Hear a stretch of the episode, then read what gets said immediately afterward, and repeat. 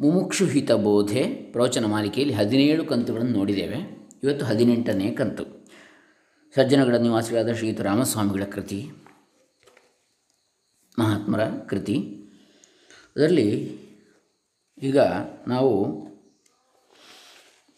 ನಿನ್ನೆ ದಿವಸ ಈ ಸಂಸಾರ ಒಂದು ಕನಸು ಎನ್ನುವುದನ್ನು ನೋಡಿದ್ದೆವು. ಅದರ ಮುಂದಿನ ಅದನ್ನು ಅದನ್ನು ಮುಂದುವರಿಸ್ತಾ ಇದ್ದೇವೆ. ಓಂ ಶ್ರೀ ಗುರುಭ್ಯೋ ನಮಃ. ಹರಿ ಓಂ ಶ್ರೀ ಗಣೇಶಾಯ ನಮಃ ಡಾಕ್ಟರ್ ಕೃಷ್ಣಮೂರ್ತಿ ಶಾಸ್ತ್ರಿ ದಂಬೆ ಪುಣಚ ಬಂಟ್ವಾಳ ತಾಲೂಕು, ದಕ್ಷಿಣ ಕನ್ನಡ ಜಿಲ್ಲೆ ಕರ್ನಾಟಕ, ಭಾರತ. ಇವತ್ತಿನ ವಿಚಾರ, ಪ್ರಪಂಚವೂ ಸಹ ಪರಮಾತ್ಮ ಸ್ವರೂಪವೇ ಆಗಿದೆ. ಅದು ಹೇಗೆ? ಆತ್ಮೈವೇದಂ ಸರ್ವಂ, ಬ್ರಹ್ಮೈವೇದಂ ಸರ್ವಂ ಸರ್ವಂ ಖಲ್ವಿದಂ ಬ್ರಹ್ಮ ಎಂಬ ಶ್ರುತಿಗಳಂತೆ ಇದೆಲ್ಲವೂ ಆತ್ಮಸ್ವರೂಪವೇ ಆಗಿದೆ. ಆತ್ಮ ಏವ ಇದಂ ಸರ್ವಂ, ಇದೆಲ್ಲವೂ ಆತ್ಮವೇ ಆಗಿದೆ. ಈ ಸಮಸ್ತವು ನಿಶ್ಚಯವಾಗಿಯೂ ಪರಮಾತ್ಮ ಸ್ವರೂಪವೇ ಆಗಿದೆ. ಬ್ರಹ್ಮ ಏವ ಇದಂ ಸರ್ವಂ ಸರ್ವಂ ಖಲು ಇದಂ ಬ್ರಹ್ಮ ಎಂದು ವೇದಾಂತಗಳು ಸಾರ್ತಾ ಇವೆ. ಅಣುರೇಣು ತೃಣ ಕಾಷ್ಠಗಳಲ್ಲಿಯೂ ಸಹ ಸಚ್ಚಿದಾನಂದ ಸ್ವರೂಪನಾದ ಪರಮಾತ್ಮನು ಪರಿಪೂರ್ಣನಾಗಿರ್ತಾನೆ. ಅವನಿಲ್ಲದ ಸ್ಥಳವೇ ಇರುವುದಿಲ್ಲ. ಅಷ್ಟೇ ಅಲ್ಲದೆ ಅವನ ಹೊರತು ಮತ್ತೊಂದು ಏನೂ ಇರುವುದೇ ಇಲ್ಲ ಎಂಬುದಾಗಿ ಸದ್ಗುರು ಸಮರ್ಥ ರಾಮದಾಸರು ಹೇಳಿರ್ತಾರೆ.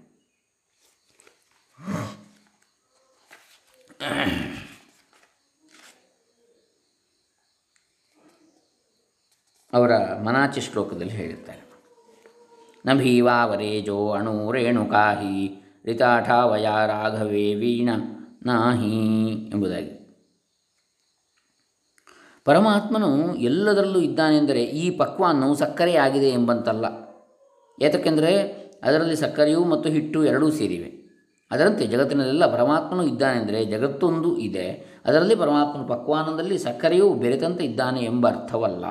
ಹಾಗಾದರೆ ಮತ್ತೇನೆಂದರೆ ಬಟ್ಟೆಯಲ್ಲಿ ನೂಲಿದ್ದಂತೆ, ಮಡಕೆ ಗುಡಿಕೆಗಳಲ್ಲಿ ಮಣ್ಣಿದ್ದಂತೆ, ಆಭರಣಗಳಲ್ಲಿ ಬಂಗಾರವಿದ್ದಂತೆ ಹೇಗೆ ಬಟ್ಟೆ ಎಂದರೆ ನೂಲೇ ಆಗಿದೆಯೋ, ಮಡಕೆ ಎಂದರೆ ಮಣ್ಣೇ ಆಗಿದೆಯೋ, ಆಭರಣಗಳೆಂದರೆ ಬಂಗಾರವೇ ಆಗಿದೆಯೋ ಹಾಗೆ ಜಗತ್ತೆಂದರೆ ಪರಮಾತ್ಮನೇ ಆಗಿದ್ದಾನೆ. ಒಂದು ಸ್ವಲ್ಪ ಪರಮಾತ್ಮ ಸ್ವಲ್ಪ ಪರಮಾತ್ಮನ ಅಲ್ಲದ್ದಿದೆ ಅಂತೇಳಿ ಅಲ್ಲ. ಈ ಆಭರಣಗಳು ಎಲ್ಲವೂ ಬಂಗಾರವೇ ಎಂದರೆ ಆಭರಣಗಳು ಬೇರೆ ಬಂಗಾರವು ಬೇರೆ ಇಲ್ಲದೆ ಹೇಗೆ ಬಂಗಾರವೇ ಆಭರಣಗಳಾಗಿ ತೋರುತ್ತಿರುವುದು ಹಾಗೆ ಪರಮಾತ್ಮನೇ ಚರಾಚರಾತ್ಮಕವಾದ ಸಮಸ್ತ ಜಗತ್ತಾಗಿ ತೋರ್ತಾ ಇದ್ದಾನೆ. ಪರಮಾತ್ಮನೇ ಈಶನಾಗಿಯೂ ಜೀವನಾಗಿಯೂ ಜಡನಾಗಿಯೂ ಚೈತನ್ಯನಾಗಿಯೂ ತೋರ್ತಾ ಇದ್ದಾನೆ. ಈ ವಿಚಾರವನ್ನು ಶ್ರೀ ಸದಾಶಿವ ಬ್ರಹ್ಮೇಂದ್ರರು ತಮ್ಮ ಅದ್ವೈತ ತಾರಾವಳಿಯಲ್ಲಿ ಹೀಗೆ ಹೇಳ್ತಾರೆ. ದಂತಿನಿ ದಾರ್ವಿಕಾರೇ ದಾರುತಿರೋ ಭವತಿ ಸೋಪಿ ತತ್ರೈವ ಜಗತಿ ತಥಾ ಪರಮಾತ್ಮ ಪರಮಾತ್ಮನ್ಯಪಿ ಜಗತ್ತಿರೋದರ್ಥೇ ಇದನ್ನೇ ಕನ್ನಡ ಅನುಭವಾಮೃತದಲ್ಲಿ ಹೀಗೆ ಹೇಳುತ್ತಾರೆ, ದಾರು ದಂತಿ ವಿಕಾರದಂದದಿ ತೋರಿತಲ್ಲದೆ ದಂತಿಯುಳಿದ ದಾರು ಅದುತಾ ಬೇರೆ ತೋರಿತೆ ನಾಮರೂಪಗಳ ತೋರಿಕೆಯು ಕಲ್ಪಿತವು ನಿಜವೇ, ದಾರುವಿನ ಪರಿಬ್ರಹ್ಮ ಜಗದಾಕಾರವಾಗಿಯೇ ತೋರಿತಲ್ಲದೆ ಬೇರೆ ಜಗವಿಲ್ಲ. ಒಂದು ಮರದ ತುಂಡಿನಲ್ಲಿ ಆನೆಯನ್ನು ಮಾಡಿಟ್ಟಿದ್ದರೆ ಆಗ ಅದು ಆನೆಯಂತೆಯೇ ತೋರುವುದಿಲ್ವೇ? ಆಗ ಅದು ಮರದ ತುಂಡೆಂದು ತೋರುವುದಿಲ್ಲ. ಆದರೆ ವಿಚಾರ ಮಾಡಿ ನೋಡಿದರೆ ಅದು ಮರದ ತುಂಡೆ. ಮರದ ತುಂಡೆ ಆನೆಯಂತೆ ತೋರಿತಲ್ಲದೆ ನಿಜವಾಗಿಯೂ ಆನೆಯೂ ಆಗ ಇರಲಿಲ್ಲ. ಆನೆಯ ರೂಪವೂ ನಾಮವೂ ಮರದಲ್ಲಿ ಕಲ್ಪಿಸಲ್ಪಟ್ಟಿದ್ವಲ್ವೇ? ಮರದ ತುಂಡನ್ನು ಬಿಟ್ಟು ಆನೆಯು ಸ್ವತಂತ್ರವಾಗಿ ತೋರಲಿಲ್ಲ. ಮರ ಇಲ್ಲದಿದ್ದರೆ ಆನೆ ತು, ಆನೆ ಇಲ್ಲ. ಅದರಂತೆಯೇ ನಿರ್ವಿಕಲ್ಪ ನಿರಾಕಾರ ನಿಷ್ಕ್ರಿಯನಾದ ಸಚ್ಚಿದಾನಂದ ಸ್ವರೂಪನಾದ ಪರಮಾತ್ಮನೇ ಜಗತ್ತಾಗಿ ತೋರುತ್ತಿದ್ದಾನೆ. ಹೇಗೆ ಮರದ ತುಂಡನ್ನು ಬಿಟ್ಟು ಆನೆಯು ಸ್ವತಂತ್ರವಾಗಿ ತೋರಲಿಲ್ಲವೋ ಹಾಗೆ ಪರಮಾತ್ಮನನ್ನು ಬಿಟ್ಟು ಜಗತ್ತು ಸ್ವತಂತ್ರವಾಗಿ ತೋರುವುದಿಲ್ಲ. ಹೇಗೆ ಆ ಮರದಲ್ಲಿ ತೋರಿದ ಆನೆಯು ಎಂದೂ ಇಲ್ಲವೇ ಇಲ್ಲವೋ, ತೋರಿಕೆಯು ಕಲ್ಪಿತವೋ? ಹಾಗೆ ಪರಮಾತ್ಮನಲ್ಲಿ ತೋರುವ ಪ್ರಪಂಚವು ಎಂದೂ ಸತ್ಯವಾಗಿ ಇಲ್ಲವೇ ಇಲ್ಲ. ಇರುವುದೆಲ್ಲವೂ ತೋರುವುದೆಲ್ಲವೂ ಪರಮಾತ್ಮ ಸ್ವರೂಪವೇ. ಅದಕ್ಕೆ ಹೇಳಿದ್ದು, ಪ್ರಪಂಚವು ಸಹ ಪರಮಾತ್ಮ ಸ್ವರೂಪವೇ ಆಗಿದೆ. ಮತ್ತು ಪ್ರಪಂಚವಲ್ಲ, ಇದು ಪರಮಾತ್ಮನೇ. ಸದೇವ ಛಾಂದೋಗ್ಯ ಛಾಂದೋಗ್ಯೋಪನಿಷತ್ತು ಆಭರಣಗಳಾಗುವ ಮೊದಲು ವಿಕಾರರಹಿತವಾಗಿ ಒಂದೇ ಒಂದಾಗಿದ್ದ ಬಂಗಾರದ ಗಟ್ಟಿಯು ಹೇಗೆ ತಾನೊಂದೇ ಇದ್ದಿತೋ ಹಾಗೆ ಜಗತ್ತು ಹುಟ್ಟುವುದಕ್ಕಿಂತಲೂ ಮೊದಲು ವಿಕಾರರಹಿತವಾದ ಎರಡನೇದಿಲ್ಲದ ಒಂದೇ ಒಂದಾದ ಪರಿಪೂರ್ಣವಾದ ಪರಮಾನಂದ ಸ್ವರೂಪನಾದ ಪರಮಾತ್ಮನೊಬ್ಬನೇ ಇದ್ದ ಎಂಬುದಾಗಿ ಛಾಂದೋಗ್ಯ ಉಪನಿಷತ್ತು ಹೇಳ್ತಾ ಇದೆ. ತದಾತ್ಮಾನಗ್ರ ಸ್ವಯಂ ಸ್ವಯಮಗುರತ ಸಚ್ಚತ್ಯಚ್ಚಾಭವತ್. ಇಂಥ ಪರಮಾತ್ಮನು ತಾನೇ ಜಗದಾಕಾರವನ್ನು ತಾಳಿದ. ತತ್ ಸೃಷ್ಟ ತೈತಿರಿ ಉಪನಿಷತ್ ಎರಡು ಎರಡು, ಆರು. ಅನೇನ ಜೀವೇನಾತ್ಮ ಆತ್ಮನಾನುಪ್ರವಿಶ್ಯ ಛಾಂದೋಗ್ಯ ಆರು, ಮೂರು, ಎರಡು. ಈ ಪ್ರಕಾರವಾಗಿ ಸೃಷ್ಟಿಸಲ್ಪಟ್ಟ ಪ್ರಪಂಚದಲ್ಲಿ ತಾನೇ ಜೀವರೂಪದಿಂದ ಪ್ರವೇಶಿಸಿದ ಎಂದು ಶ್ರುತಿಗಳು ಹೇಳ್ತಾಯಿವೆ ಹೀಗೆಂದದ್ರಿಂದ ಹಾಲು ಪರಿಣಮಿಸಿ ಮೊಸರಾದಂತೆ ಪರಮಾತ್ಮನು ವಿಕಾರವಾಗಿ ಜಗತ್ತಾಗಿದ್ದಾನೆ ಎಂದಲ್ಲ. ಏತಕ್ಕೆಂದರೆ ಒಂದು ಪಕ್ಷ ಹೀಗಾಗಿದ್ದರೆ ಆಗ ಪರಮಾತ್ಮನ ನಿರ್ವಿಕಾರತ್ವವು, ನಿಷ್ಕ್ರಿಯತ್ವವು ಪರಿಪೂರ್ಣವಾಗಿ ಹೋಗಿಬಿಡ್ತಿತ್ತು ಆಮೇಲೆ ಹಾಲು ಮೊಸರಾದ ಮೇಲೆ ಹಾಲು ಇರ್ತದಲ್ಲಿ ಆ ಹಾಲು ಇರೋದಿಲ್ಲ ಆದರೆ ಪರಮಾತ್ಮ ಹಾಗಲ್ಲ. ಹಾಗಾದರೆ ಇದರ ತಾತ್ಪರ್ಯವೇನೆಂದರೆ ಹಾಲು ಇದೆ, ಮೊಸರು ಇದೆ. ಹಾಲೇ ಮೊಸರಾಗಿ ತೋರುವಂಥದ್ದಷ್ಟೇ. ಆ ರೀತಿಯದ್ದು ಇದು ಹಾಗಾಗಿ ಹಾಲು ಮೊಸರಿನ ಉದಾಹರಣೆ ಇದಕ್ಕಾಗುವುದಿಲ್ಲ. ಇದರ ತಾತ್ಪರ್ಯ ಏನು? ಹೇಗೆ ಬಂಗಾರವು ತನ್ನ ಸ್ವರೂಪದಲ್ಲಿ ಮಾರ್ಪಾಡನ್ನು ಹೊಂದದೆಯೇ ಆಭರಣಗಳಾಗಿ ತೋರುತ್ತದೆಯೋ ಹಾಗೆ. ನಿರ್ವಿಕಲ್ಪ ನಿರಾಕಾರ ನಿಷ್ಕ್ರಿಯವಾದ ಪರಮಾತ್ಮ ಸ್ವರೂಪವು ತನ್ನಲ್ಲಿ ಯಾವ ಮಾರ್ಪಾಡನ್ನು, ವಿಕಾರವನ್ನು ಹೊಂದದೆ ಮಾಯೆಯಿಂದ ಜಗತ್ತಾಗಿಯೂ ಜೀವರಾಗಿಯೂ ಜಡವಾಗಿಯೂ ಚೈತನ್ಯವಾಗಿಯೂ ನಾನಾ ರೂಪವಾಗಿಯೂ ತೋರ್ತಾ ಇದೆ. ಉದಾಹರಣೆಗೆ ಒಂದು ಚಿತ್ರಪಟದಲ್ಲಿ ನಿಜವಾಗಿಯೂ ಅಲ್ಲಿ ಏನು ಇಲ್ಲದಿದ್ದರೂ ಸಹ ಬಣ್ಣದಿಂದ ಬರೆದಿರುವಾಗ ಮನೆ, ಮನುಷ್ಯ, ಪಶು, ಪಕ್ಷಿ, ಗಿಡಮರಗಳು, ಗುಡ್ಡ ಬೆಟ್ಟಗಳು ಮೊದಲಾದ ನಾನಾ ವಿಧವಾದ ರೂಪಗಳು ಹೇಗೆ ತೋರುತ್ತವೆಯೋ ಹಾಗೆ ಸತ್ಯವಾಗಿಯೂ ಇಲ್ಲದೇ ಇರುವ ಜಗತ್ತು ಮಾಯೆಯಿಂದ ಪರಮಾತ್ಮನಲ್ಲಿ ತೋರುತ್ತಾ ಇದೆ. ತಾನೊಬ್ಬನೇ ಮಲಗಿದ್ದವನು ಕನಸಿನಲ್ಲಿ ಅನೇಕವಾಗಿ ಗಂಡ, ಹೆಂಡತಿ, ಮಕ್ಕಳು, ಬಂಧುಗಳು, ತನ್ನವರು, ಬೇರೆಯವರು, ಮನೆ ಮಠ, ಗಿಡಮರಗಳು, ಗುಡ್ಡ ಬೆಟ್ಟಗಳು, ನದಿ ಸರೋವರಗಳು ಸೂರ್ಯಚಂದ್ರರು ಸೂರ್ಯಚಂದ್ರರು ಎಲ್ಲವೂ ತಾನೇ ಹೇಗೆ ಆಗಿರುತ್ತಾನೆಯೋ ಕನಸಿನಲ್ಲಿ ಯಾರಿರ್ತಾರೆ ಆ ಒಬ್ಬನೇ ವ್ಯಕ್ತಿ ಎಲ್ಲವನ್ನು ಕಾಣುತ್ತಾನೆ. ಹೇಗೆ? ತಾನೊಬ್ಬನೇ ಇದ್ದದ್ದು. ಕನಸಿನಲ್ಲಿ. ಆದರೆ ಎಲ್ಲರೂ ಕಾಣ್ತಾರೆ ಒಂದೇ ವ್ಯಕ್ತಿಯ ಕನಸಿನಲ್ಲಿ. ಹೇಗೆ? ಅವನ ಮನಸ್ಸಿನ ಸೃಷ್ಟಿಯದು ಹಾಗೆ ಪರಮಾತ್ಮನೊಬ್ಬನೇ ನಾನಾ ವಿಧವಾದ ಜಗತ್ತಾಗಿ ತೋರುತ್ತಿದ್ದಾನೆ. ಕನಸಿನಲ್ಲಿ ತಾನು ಅಷ್ಟೆಲ್ಲ ಆದದ್ದು ಸತ್ಯವೋ ಎಂದರೆ ಇಲ್ಲ. ಏಕೆಂದರೆ ಮಲಗುವಾಗಿದ್ದವನು ಒಬ್ಬನೇ, ಎದ್ದ ಮೇಲೆ ಇರುವವನು ಒಬ್ಬನೇ ಮಧ್ಯದಲ್ಲಿ ಇರುವವನು ಒಬ್ಬನೇ. ಆದರೆ ಕಲ್ಪನೆಯಿಂದ ಬಹಳವಾದಂತೆ ತೋರಿತು. ಹಾಗೆಯೇ ಜಗತ್ತು ಸೃಷ್ಟಿಯಾಗುವುದಕ್ಕಿಂತ ಮೊದಲು ಇದ್ದದ್ದು ಒಂದೇ, ಒಂದಾದಂತಹ ನಿರ್ಗುಣ, ನಿರಾಕಾರ, ನಿಷ್ಕ್ರಿಯವಾದ ಪರಮಾತ್ಮ ಸ್ವರೂಪ. ಅದು ನಮ್ಮ ಅನುಭವದಲ್ಲಿ ಹೇಗಿದೆ ಅಂದರೆ ಗಾಢ ನಿದ್ರೆಯಲ್ಲಿದ್ದಂತೆ ಇದೆ. ಹಿಂದಿನದು ಜಗತ್ತು ಪ್ರಲಯವಾದ ಮೇಲೆ ಇರುವುದು ಒಂದೇ ಒಂದಾದ ಪರಬ್ರಹ್ಮ ಸ್ವರೂಪ. ಹೀಗೆ ಮೊದಲಿನಲ್ಲೂ ಕೊನೆಯಲ್ಲೂ ಒಂದೇ ಒಂದಾದ ಸದ್ವಸ್ತು ಇರುವುದರಿಂದ ಮಧ್ಯದಲ್ಲೂ ಸಹ ಒಂದೇ ಒಂದಿದೆ. ಮಧ್ಯದಲ್ಲಿ ಬಹಳವಾದಂತೆ ತೋರಿದರೂ ಸಹ ಹೇಗೆ ಕನಸಿನ ಕಾಲಕ್ಕೆ ಬಹಳವಾಗಿ ತೋರಿದರೂ ಸಹ ತಾನು ಒಬ್ಬನೇ ಇದ್ದನು, ಹಾಗೆ ಒಂದೇ ಒಂದಾದ ಪರಮಾತ್ಮ ಸ್ವರೂಪವೂ ಇದೆ. ಇದರಲ್ಲಿ ಎಂದೂ ಯಾವ ವಿಕಾರವೂ ಆಗಿಯೇ ಇಲ್ಲ. ಮಾಯೆಯಿಂದ ಆದಂತೆ ತೋರುತ್ತಿದೆ ಅಷ್ಟೇ. ಇದನ್ನೇ ಆತ್ಮಬೋಧೋಪನಿಷತ್ತು ಹೀಗೆ ಹೇಳ್ತಾ ಇದೆ. ಬ್ರಹ್ಮಾದಿ ಕೀಟಪರ್ಯಂತ ಪ್ರಾಣಿನೋ ಮಯಿ ಕಲ್ಪಿತಾ ಬುದ್ಬುದಾದಿ ವಿಕಾರಾಂತಾ ತರಂಗ ಸಾಗರೇ ಯಥಾ. ಹೇಗೆ ತೆರೆ, ನೊರೆ, ಗುಳ್ಳೆಗಳೇ ಮೊದಲಾದ ವಿಭಾಗಗಳು ಸಮುದ್ರದಲ್ಲಿ ಕಲ್ಪಿಸಲ್ಪಟ್ಟಿವೆಯೋ ಹಾಗೆ ಬ್ರಹ್ಮಾದಿ ದೇವತೆಗಳು ಮೊದಲುಗೊಂಡು ಮನುಷ್ಯನು ಕ್ರಿಮಿಕೀಟಾದಿ ಪರ್ಯಂತವಾದ ಚರಾಚರಾತ್ಮಕವಾದ ಸಮಸ್ತ ಬ್ರಹ್ಮಾಂಡಗಳು ಆತ್ಮಸ್ವರೂಪನಾದ ನನ್ನಲ್ಲಿಯೇ ಕಲ್ಪಿಸಲ್ಪಟ್ಟಿರ್ತವೆ ಎಂಬುದಾಗಿ ಶ್ರುತಿ ಬೋಧಿಸ್ತಾ ಇದೆ. ಆತ್ಮಬೋಧ ಉಪನಿಷತ್ತು. ಒಬ್ಬನು ಒಬ್ಬನೇ, ಆ ಆತ್ಮನು ಒಬ್ಬನೇ ಸತ್ಯ. ಒಂದೇ ಒಂದಾದ ತತ್ವಸ್ವರೂಪನು ಎಂದಾಗ ಒಂದು, ಎರಡು ಎಂಬ ಸಂಖ್ಯೆಯನ್ನು ಇಟ್ಟುಕೊಳ್ಳಬಾರದು. ಮತ್ತೇನೆಂದರೆ ಒಂದು, ಎರಡು ಎಂಬ ಸಂಖ್ಯೆಗಳಿಗೆ ಕಾಲದೇಶಗಳು ಬೇಕೇ ಬೇಕು. ಆದರೆ ಆತ್ಮನು ಕಾಲದೇಶಗಳನ್ನು ಮೀರಿದವನಾದ್ದರಿಂದ ಇವನನ್ನು ಎರಡಿಲ್ಲದ ಒಂದು ಅದ್ವಯ ಎಂಬ ಮಾತಿನಿಂದಲೇ ಶ್ರುತಿಯು ಹೇಳ್ತಾ ಇದೆ. ಆದ್ದರಿಂದ ಆತ್ಮನಿಗಿಂತ ಬೇರೆ ಆಗಿ ತೋರುವ ಈ ಪ್ರಪಂಚವೆಂಬುದರ ಸಾರ, ತತ್ವ, ಅಸ್ತಿತ್ವ ಎಲ್ಲವೂ ಈ ಆತ್ಮನೇ ಆಗಿದ್ದಾನೆ. ಸರ್ವಂ ಖಲ್ವಿದಂ ಬ್ರಹ್ಮ.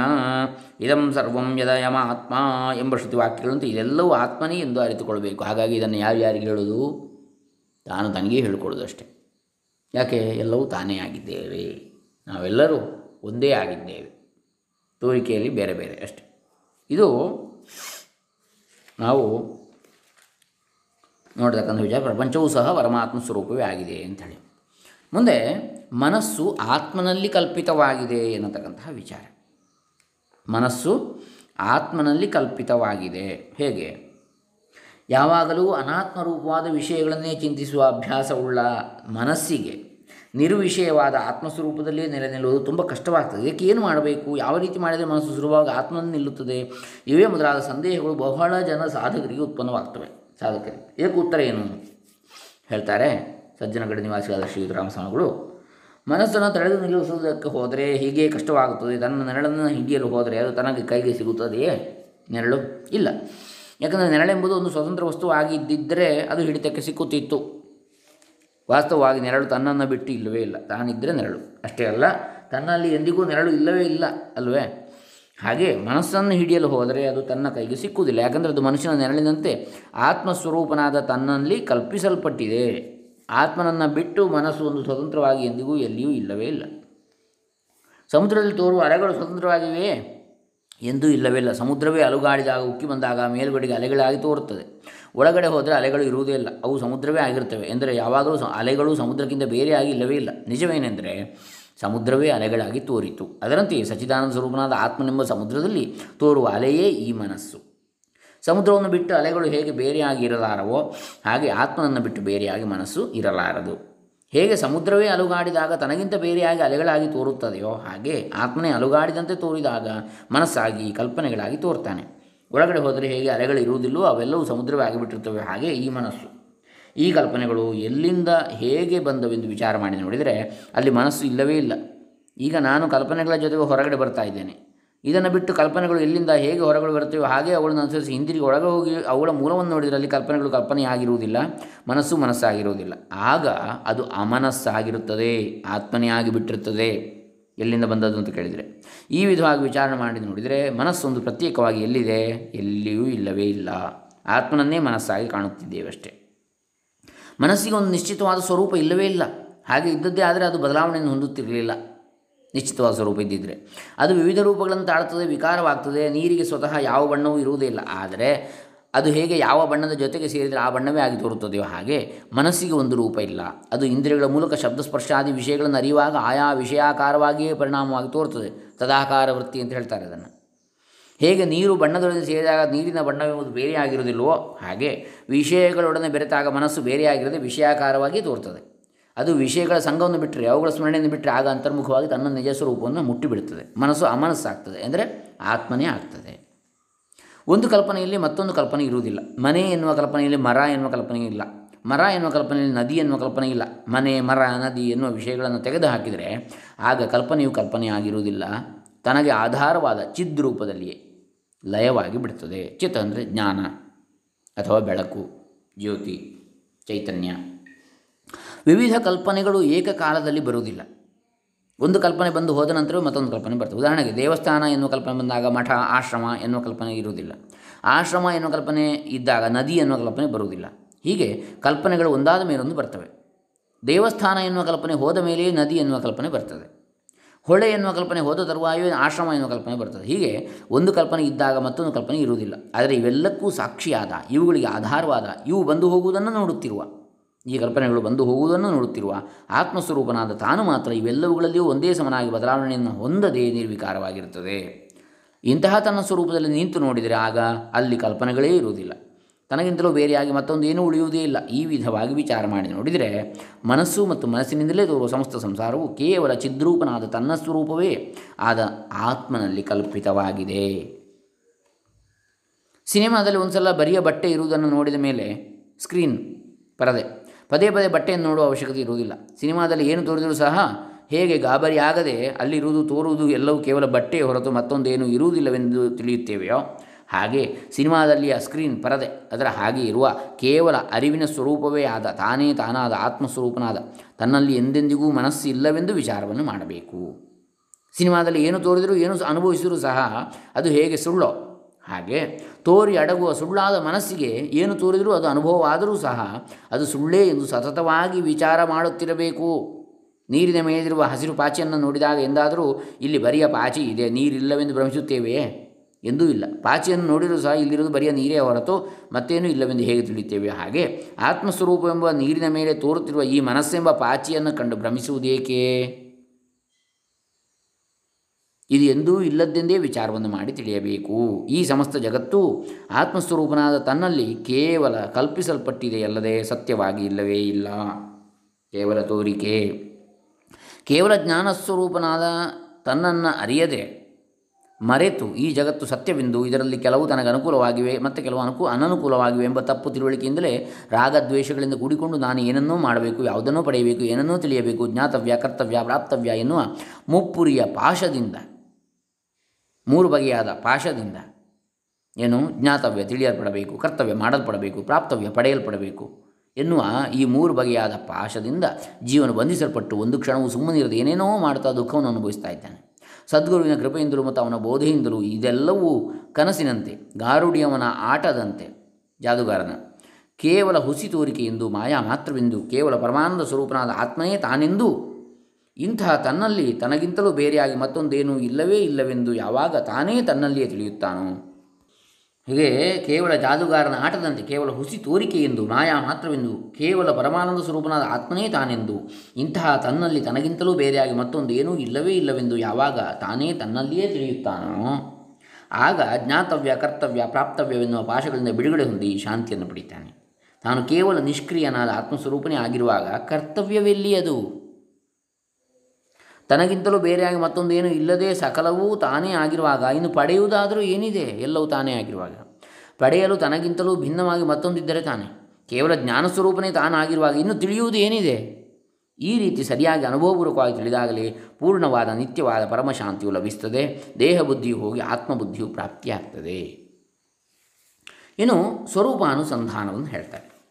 ಅದು ಹೇಗೆ ಅಂಥೇಳಿ ಅದಾದ ನಂತರ ಪೂರ್ಣ ಸ್ಥಿತಿಯ ಲಕ್ಷಣವನ್ನು ಹೇಳ್ತಾರೆ. ಜ್ಞಾನಿಯ ದೃಷ್ಟಿ ಹೇಗಿರ್ತದೆ ಅಂತ ಹೇಳ್ತಾರೆ? ಅಂತೂ ನಾವು ಇದನ್ನು ನಾಳೆ ದಿವಸ ಪೂರ್ತಿ ಮಾಡ್ಬೋದು. ಈ ಮುಮುಕ್ಷು ಹಿತಬೋಧೆಯನ್ನು. ಅದಾದ ನಂತರ ಅದರ ನಂತರದ ಕೃತಿಗೆ ಹೋಗಲಿಕ್ಕಿದ್ದೇವೆ. ಹರೇ ರಾಮ. ಸರ್ವೇ ಜನ ಸುಖಿನೋ ಭವಂತು, ಲೋಕಾ ಸಮಸ್ತ ಸುಖಿನೋ ಭವಂತು. ಸಜ್ಜನಗ, ಸಜ್ಜನಗಡ ನಿವಾಸಿ ಶ್ರೀಯುತ ರಾಮಸ್ವಾಮಿ ಚರಣಾರವಿಂದ ಅರ್ಪಿತಮಸ್ತು. ಓಂ